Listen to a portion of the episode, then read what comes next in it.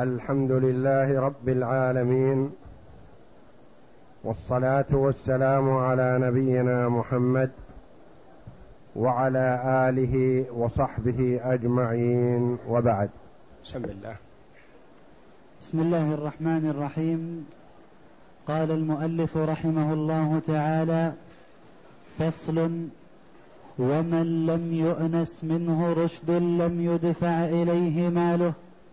ولم ينفك الحجر عنه وإن صار شيخا للآية ولأنه غير مصلح لماله فلم يدفع إليه كالمجنون. قول المؤلف رحمه الله تعالى فصل أي من الفصول المتعلقة بالحجر على المرء لحظ نفسه. لأن الحجر نوعان. حجر لحظ غيره كالحجر على المفلس. الحجر على المفلس لحظ الغرماء لئلا يضيع المال الذي بين يديه فلا يبقى للغرماء شيء. هذا يسمى حجر لحظ غيره. النوع الثاني حجر لحظ نفسه كالصبي الصغير محجور عليه. ما يتصرف إلا في الشيء اليسير أو الشيء المأذون له فيه إذا كان على وشك البلوغ. أما إذا لم يكن هذا ولا هذا فلا يؤذن له في التصرف لا يبيع عقار ولا يشتري وهو لم يبلغ رشده. هذا محجور عليه لحظ نفسه ومثله كذلك المجنون. ومثله كذلك الرجل الكبير المخرف وكذا المرأة. هؤلاء يحجر عليهم لحفظ أموالهم. قال ومن لم يؤنس منه رشد لم يدفع إليه ماله. صبي ابن عشر سنوات ورث مالا من أبيه أو من أمه أو من أحد أقاربه وهو صغير ما يعطى ماله لأنه لو أعطي المال ضيعه. بلغ خمس عشرة سنة ونبت الشعر الخشن حول قبله. واحتلم وجد علامات البلوغ كلها لكن الرجل عنده سفه. لا قيمة للمال عنده لا يحفظ ماله. هذا قال لا يعطى ماله ولو صار شيخا. لو صار ابن عشرين سنة ابن ثلاثين سنة ابن أربعين سنة ابن خمسين سنة ما دام سفيه ما يسلم ماله لأنه قد يهلكه قد يضيعه يرميه في البحر يحرقه في النار يبذله في الحرام. سفيه. فلا يعطى ماله. ولم ينفك الحجر عنه وإن صار شيخا. ما ينفك الحجر عنه؟ ما يقول مثلا لوليه أنا بلغت خمس عشرة سنة عطم مالي. قال لا حتى يثبت الرشد. فلا يعطى ماله ولو صار شيخا لأنه من تمكينه بمال من ماله يضيعه فكأنك أعطيته إياه لتضييعه. ولا يجوز للمسلم إذا كان وليا على سفيه أن يفرط في ماله. للآية ما هي الآية؟ قوله جل وعلا وإن فإن آنستم منهم رشدا فادفعوا. شرط وجواب. فإن آنستم منهم رشدا فادفعوا. ما آنسنا منه رشد لا ندفع. الآية لها مفهوم ولها منطوق. منطوقها فإن آنستم منهم رشدا إذا وجد الرشد فأعطه ماله لا تحرمه. مفهومها أن إذا لم نأنس منه الرشد فلا نعطيه ماله. ولأنه غير مصلح لماله ما دام سفيه يخشى أنه يضيعه. نعم.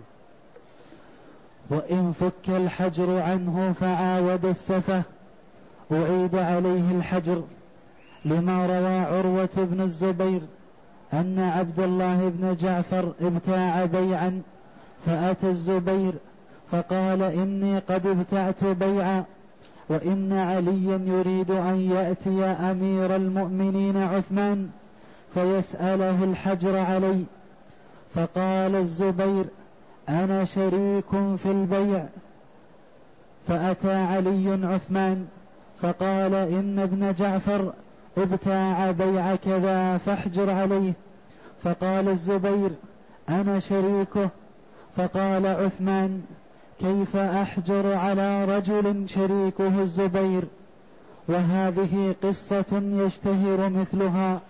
ولم تنكر فتكون إجماعا. ولأن السفه يقتضي الحجر لو قارن فيقتضيه إذا طرأ كالجنون وإن فك الحجر عنه فعاوده السفه. أعيد عليه الحجر. لا يظن الغلام أنه إذا فك الحجر عنه وأثبت رشده ثم عاد سفه أنه يترك لا يعاد الحجر عليه. فمثلا الصبي بلغ خمس عشرة سنة وصار خلال خمسة عشر سنة وقبله أربع عشرة سنة وبعده ستة عشر سنة وبعد ثمانية عشر سنة إلى عشرين. رجل معتدل. سلمناه ماله بعد خمس عشرة سنة. فكان يبيع ويشتري ويتصرف تصرفا حكيم إلى عشرين سنة. فلما بلغ عشرين دخله قرناء السوء والسفهاء وتلاعبوا به. فبدأ يضيع ماله في السهرات الفارغة والخاربة والمحرمات وتضييع المال بما, لا بما يضر. فهل يترك؟ يقول هذا ماله يتصرف فيه كيف شاء؟ لا. ما يتصرف فيه لأن الملك الملك الكامل لله تبارك وتعالى. والعبد يتصرف في حدود المعقول. فإذا خرج عن المعقول يقال له قف لا تضيع المال. يقول مالي نقول وإن كان مالك. الله جل وعلا يقول ولا تؤتوا السفهاء أموالكم. نسب مالك إلينا جعله لنا. نحافظ عليه مثل ما نحافظ على أموالنا. ولا تؤتوا السفهاء أموالكم المراد أموالهم.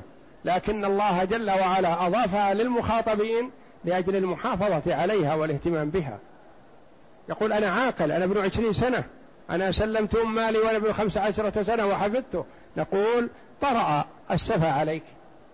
فالآن تريد أن تضيع مالك نحجر عليك. لكن من يحجر عليه؟ وليه السابق يرجع في الولاية كما كان؟ لا. في هذه الحال يتولى الحجر عليه الحاكم. وهو الذي يتولى أمره أو من يفوضه إليه. يتولى الحجر عليه الوالي الولي ولي أمر المسلمين. أو من ينيبه. فمثلا هنا النواب عن ولي الأمر هم القضاة. فيحجرون على السفيه ثم يتولون هم أموالهم أو من ينيبونه. يقول يقول القاضي مثلا لمن حوله من إخوانه وأعمامه من ترون أصلح لحفظ مال أخيكم.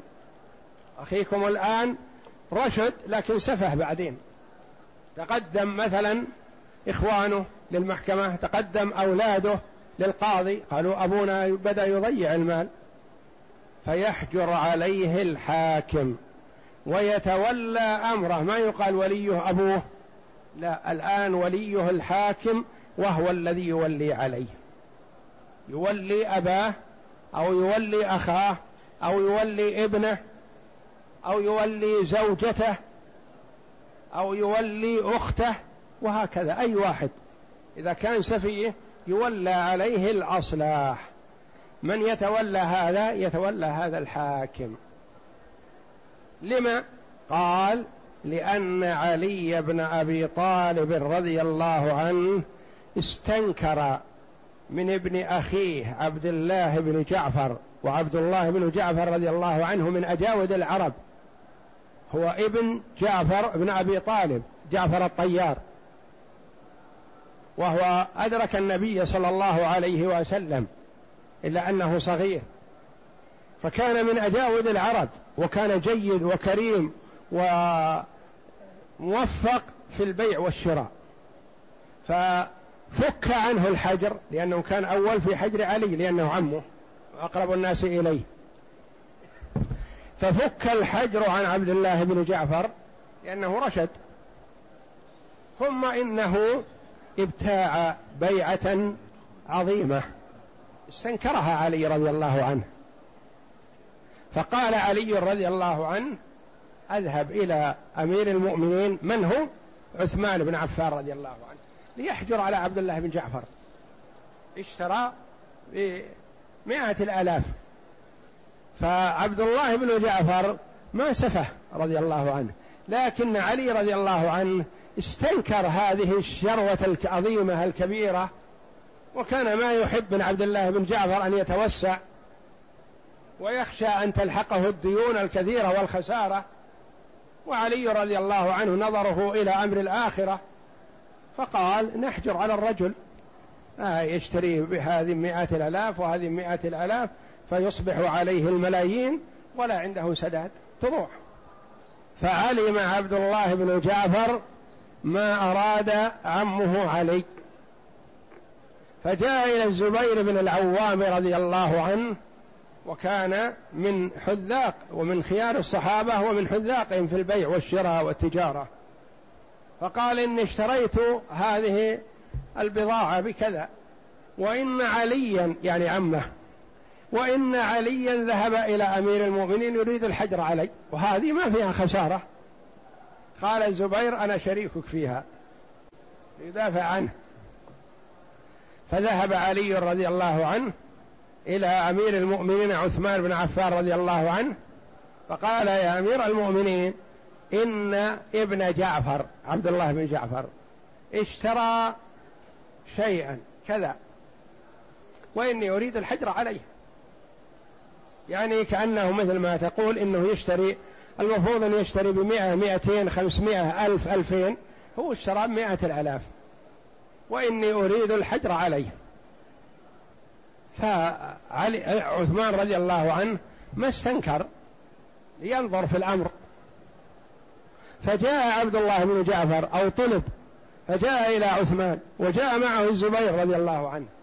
فقال عبد الله بن جعفر إنني اشتريت كذا وكذا. قال الزبير رضي الله عنه أنا شريك في هذه الشروة. فالتفت عثمان رضي الله عنه على علي رضي الله عنه وقال كيف أحجر على شخص شريكه الزبير؟ يعني ما ما ينبغي أن نحجر على شخص شريكه في هذه البضاعة بنفس القيمة الزبير بن العوام. أحد المبشرين بالجنة أحد أكابر الصحابة رضي الله عنهم. يقول فهذه القصة مما يشتهر ما هي خفيه علي رضي الله عنه يريد الحجر على عبد الله بن جعفر رضي الله عبد الله بن جعفر. رضي الله عنهما وترفع القضية إلى عثمان وينظر فيها عثمان ويحضر الزبير ويقول أنا شريكه. هذه ما تخفى على الناس ولا تخفى على الصحابة رضي الله عنهم وأقروه. ما قالوا ليس الأمر كذا لأن الصحابة رضي الله عنهم ما يسكتون على المنكر. لو تصرف لو الإمام لو أمير المؤمنين لو الكبير أو الصغير إذا تصرف تصرف خاطئ قالوا قف. الأمر كذا وكذا. فأقر الصحابة رضي الله عنهم ما أراده علي من الحجر وما توقف من أجله عثمان من الحجر. فدل هذا على أن من سفه بعد رشده يحجر عليه. لأنهم قالوا ما قالوا أنت أخطأت يا علي. يحجر عليه. ودل هذا على أن الذي يتولى الحجر عليه هو ولي الأمر. ما قالوا أنت يا علي بإمكانك أن تحجر لأنه ابن أخيك وأنت عمه وأنت وليه. احجر عليه أنت لا. أقروه أن الذي يحجر عليه هو الوالي ولي الأمر. وولي الأمر لما رفع إليه ما قال هذا ليس إلي أنت أدرى به هو ابن أخيك وأنت بمنزلة والده.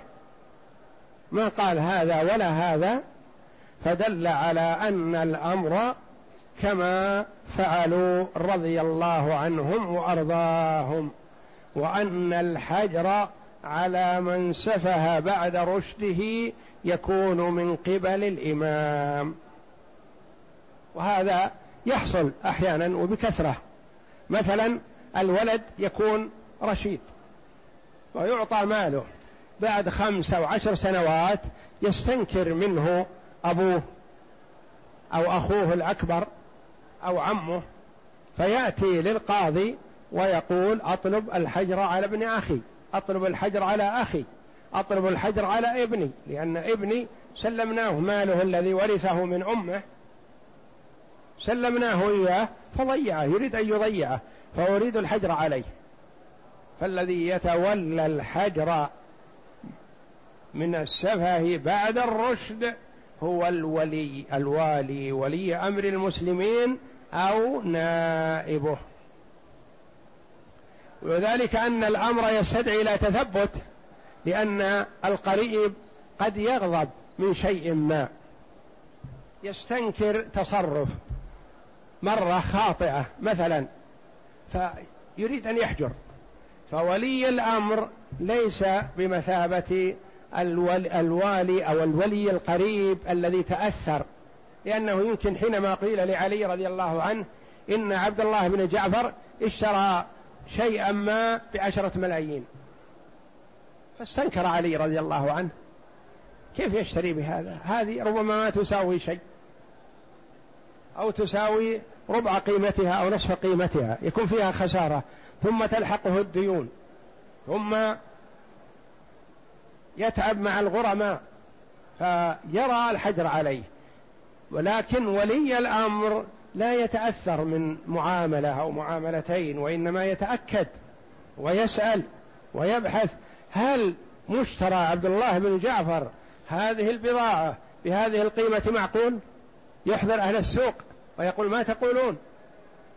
لو أحضرهم قالوا نحن نريدها بهذه القيمة. هذه القيمة مناسبة مثل ما قال الزبير رضي الله عنه شريكك ولا يحجرون عليك. فقال عثمان رضي الله عنه معتذرا لعلي رضي الله عنه كيف أحجر على شخص شريكه في هذه البضاعة؟ الزبير بن العوام. زبير كبير وفاهم وعاقل أحد العشرة المبشرين بالجنة.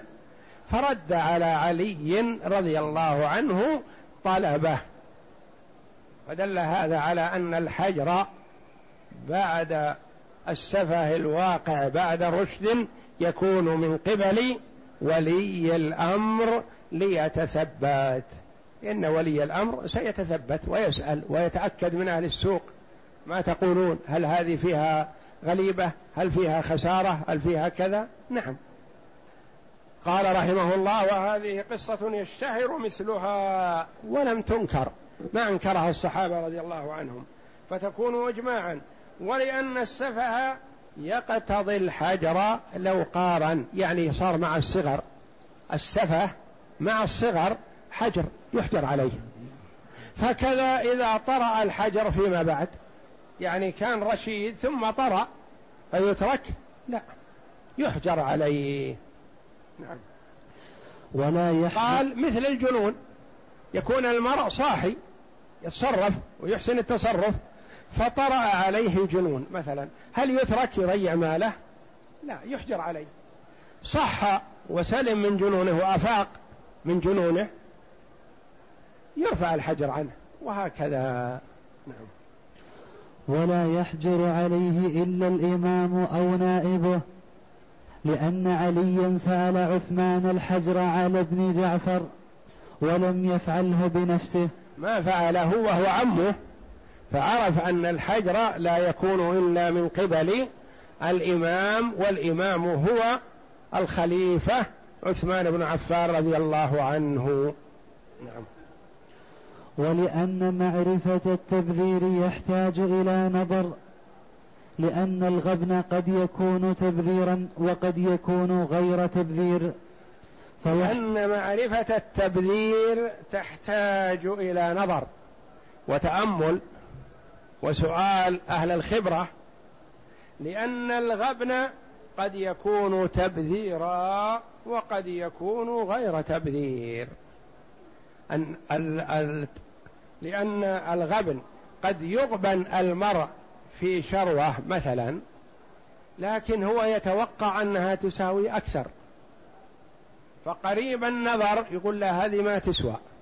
بعيد النظر يقول هذه الآن اشتراها بألف يمكن بعد عشرين يوما في أثناء رمضان وكذا وكذا تساوي ثلاثة آلاف. فبعض الناس يقول هذا فيه غبن وبعضهم يقول هذا غبن لكن مآله إلى الكسب. والفائدة. وهكذا فالغبن يختلف. قد يقال للمرء اشتريت ما يساوي ألف بألف وخمسمائة. يقال هذا غبن. تشتري ما يساوي ألف بألف وخمسمائة هذا غبن. غبن فاحش. نصف القيمة غبن. نعم. لكن في بعض المواطن إذا شرى ما يساوي ألف بألف وخمسمائة مثلا ما هو غبن. لأنه يتوقع أن هذه البضاعة تساوي ثلاثة آلاف بعد أيام. فقد يكون الزيادة غبن في مكان وليس بغبن في مكان آخر. لأن المكان الآخر الذي فيه القيم ترتفع بسرعة الزيادة ما تكون غبن. نعم. فيحتاج إلى نائب الإمام. يحتاج إلى نائب الإمام لأجل أن ينظر ولا يكتفى بنظر وليه قبل ذلك. نعم. كالحجر للفلس. كالحجر للفلس من الذي يتولاه؟ الإمام لأن فيه مصالح وحفظ لمصالح الآخرين فيتولاه الإمام. نعم. ولأنه مختلف فيه. ولأنه مختلف فيه ما هو محل إجماع. يعني الحجر على ابن عشرين سنة مثلا في تضييع شيء من ماله قد يقره بعض الناس وقد يمنعه بعض الناس. لكن الحجر على ابن عشر سنوات وثمان سنوات ما أحد يقول ما يصح الحجر عليه. هذا واجب أن يحجر عليه. نعم. أشبه الحجر للفلس. نعم. ولا يلي عليه إلا الإمام أو نائبه. كذلك ما يكون وليه في هذه الحال إلا الإمام أو نائب الإمام هو الذي يتولاه أو يولي من يتولاه. يعني القاضي قد يشق عليه أن يتولى أمر هذا وهذا وهذا لكن هو الذي يولي. يولي على هذا أخاه ويولي على هذا ابنه ويولي على هذا زوجته وهكذا. لأنه حجر ثبت به فكان هو الولي كحجر لأنه حجر ثبت به بمن؟ بالإمام. ثبت هذا الحجر من قبل الإمام فهو الذي يتولاه نعم ويولي عليه. فكان هو الولي كحجر المفلس كحجر المفلس من الذي يتولاه؟ أبوه أو أخوه؟ لا. يتولاه الإمام أو نائبه أو من يوليه نائب الإمام. فصل ويستحب الإشهاد عليه وإظهار الحجر لتجنب معاملته. فمن عامله ببيع أو قرض لم يصح ولم يثبت به الملك. ويستحب الإشهاد عليه وإظهار الحجر. يستحب إعلان هذا. يعني يعلن بأن القاضي حجر على فلان ابن فلان لسفهة. يقال القاضي حجر على فلان ابن فلان لفلسه. لماذا؟ لأجل الا يغتر به. يعرف الناس أنه محجور عليه فلا يبايعونه ولا يشترون منه شيئا لأنه ممنوع من البيع والشراء. لتجتنب معاملته لا يغتر الناس به. يأخذ أموال الناس بطريق الشراء يزود في القيمة ويأخذها ثم يلعب بها. لا يعلن أمره حتى يحذر الناس ذلك فلا يضيعون أموالهم بمعاملته. نعم. فإن وجد المعامل له ماله. فمن عامله ببيع أو قرض لم يصح.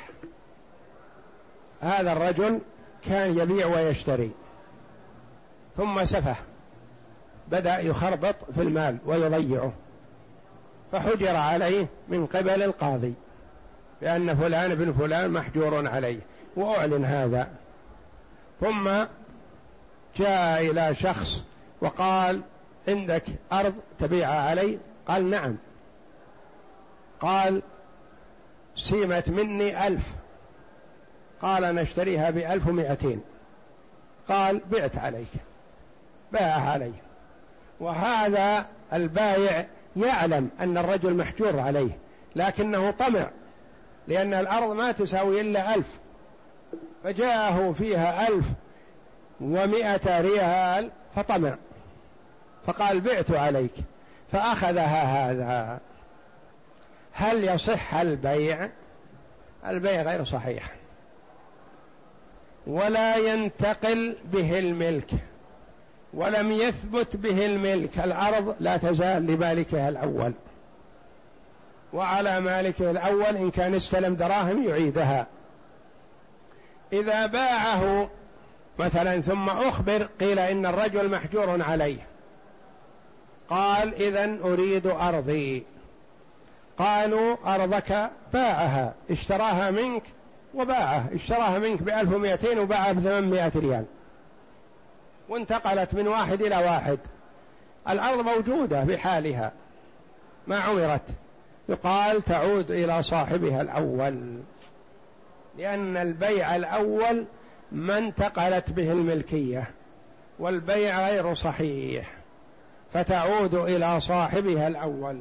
وهذا معنى قوله فإن وجد المعامل له ماله أخذه وإن أتلفه السفيه. الأرض باقية ما يستطيع إتلافه. لكن اشترى منه طعام رز أو سكر أو غيره السفيه. ثم إن السفيه وقف وفتح باب الدكان وقال من أراد أن يأخذ يأخذ. فذهب المال وما بقي شيء.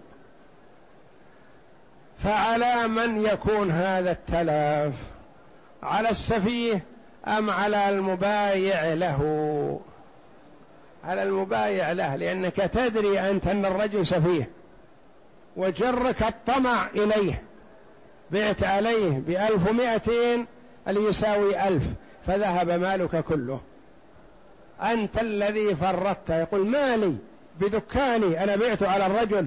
يقال بيعك غير صحيح. ومالك تلف على نفسك. عليك أنت لأنك أنت الذي أعطيته السفيه. تعرف أن الرجل ما عرفت؟ قال لا والله عرفت. لكن حينما قال لي ألف ومائتين رغبت في البيع. ظننت أن عنده دراهم.